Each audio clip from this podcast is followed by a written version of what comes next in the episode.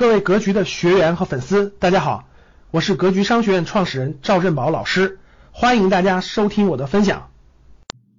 格局的学员呢，各个年龄层次的都有。那最近呢，有两个案例呢，而引起了我的思考。那今天给大家做一个交流。有格局的年轻学员啊，相当于是大概是五年前的学员了。当时在格局学习的时候也比较年轻，二十多岁，在北京呢打拼了五年的时间。夫妻两个人啊，现在大概是三十岁左右，他面临着一个选择，要么就是留在北京，背上债购买比较贵的房子，然后呢结婚生娃，对吧？在北京发展下去。还有一个呢，就是回重庆去，因为他们家人就是重庆周边的啊，回重庆，在重庆扎根发展。那他问我的意见，这对年轻人呢，这个在北京呢工作了一些年，自己也创业了一两年的时间。眼界呢，阅历啊，各方面也起来了，也看到了北京这种压力，面临着这种创业的这种不确定性、风险、压力等等的，和回重庆去以后的相对安一点的生活啊，他们能做出的这种选择等等的纠结，所以问我。那第二个案例是什么呢？我们格局的学员呢是中年人了啊，四十岁左右，在体制内单位，相当于事业单位吧，工作了这么多年了，以前大学毕业就去了体制内单位工作。这么多年呢，现在是个小领导吧，现在很纠结，上上不去，更高的收入呢也没有，成就感呢也实现不出来了，特别想出来创业，特别想出来当老板，看着这个一眼就望到头的工作不想干了啊，想出来这个创业。大家看这两个典型的不同年龄段面临的这个纠结问题啊，都来咨询我了。我看完了，我真的感受啊，我说说我的观点。第一个，相对年轻一点的这个格局学员来说，我觉得大家回想一下。他是三十岁之前在一线城市，对吧？打拼、摸爬滚打，甭管是打工也好，创业也好，都经历过了。失败就失败了，没关系，没积累什么钱，也有阅历了，也有经验了，大不了从头再来。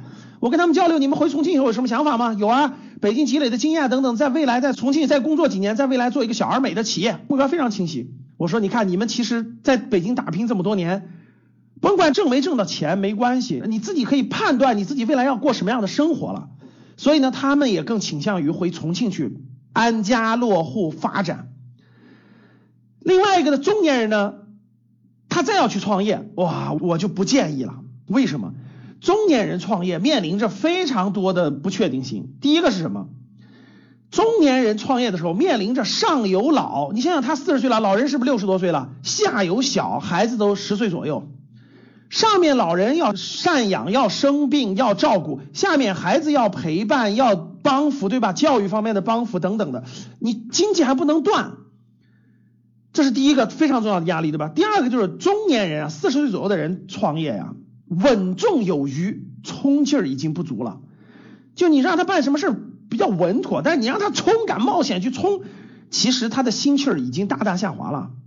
所以中年人他经历了很多事情，他看到了很多事情的好的一面、不好的一面，他都经历过。他不像年轻人，对吧？我上来先看着好的一面，我先拼，成功了呢？万一成功了呢？对吧？这是年轻人的想法。中年人可不是，那万一失败了呢？所以呢，中年人呢已经到了脚踏实地的地步了，需要一步一个脚印的走。所以这时候冲劲儿已经不足了，你让他再去创业，再去经历那个前期的完全不确定的这个周期去，很难了。其实啊。第三个就是中年人的身体状况也不一样了。我记得我年轻时候当年创业真的是连续两个晚上熬夜都没问题。然后呢，这个各个方面对吧，身体状况、脑力、精力、心力对吧，各方面都在那儿放着呢。但中年人明显感觉不行了。你现在让我四十出头了对吧？你让我去熬夜那是不可能的，那真是一点都熬不住。还有最重要的一点，四十岁以上的中年人，如果你创业风险就更大了。你放弃的东西跟你年轻的时候一无所有的时候是完全不一样的。你像我讲的前面的那个案例，他们本来就年轻，来北京本来也一无所有，那我就挣阅历，对吧？挣经验，挣这些，顺带挣的钱了，那是很幸运的事儿。没挣到钱，我也挣到阅历了，我大不了从三十岁左右重新开始，对吧？回重庆一样都来得及。但是你作为一个中年人来说，房贷还不还了？老人生病看不看病了，对吧？家里的这个太多需要你考虑和顾虑的东西了，所以呢，我的总体建议是啊，四十岁左右的中年人创业，我认为还是慎之又慎，慎之又慎。除了极特殊的情况，说你在某一个行业真的已经成为专家、专业人士、权威、影响力全有了，对吧？你出来也是顺水推舟的事儿，很容易。我觉得这时候再考虑，如果要不然的话，中年人还是慎重吧。所以颠过头来又说了，在你年轻的时候，对吧？在你三十岁以前的时候，我觉得你要真有这种心气儿啊，真有这种想法，我觉得反而可以大胆的闯一闯，试一试。感谢大家的收听，本期就到这里。想互动交流学习，请加微信三幺幺七五幺五八二九三幺幺七五幺五八二九，欢迎大家订阅收藏，咱们下期再见。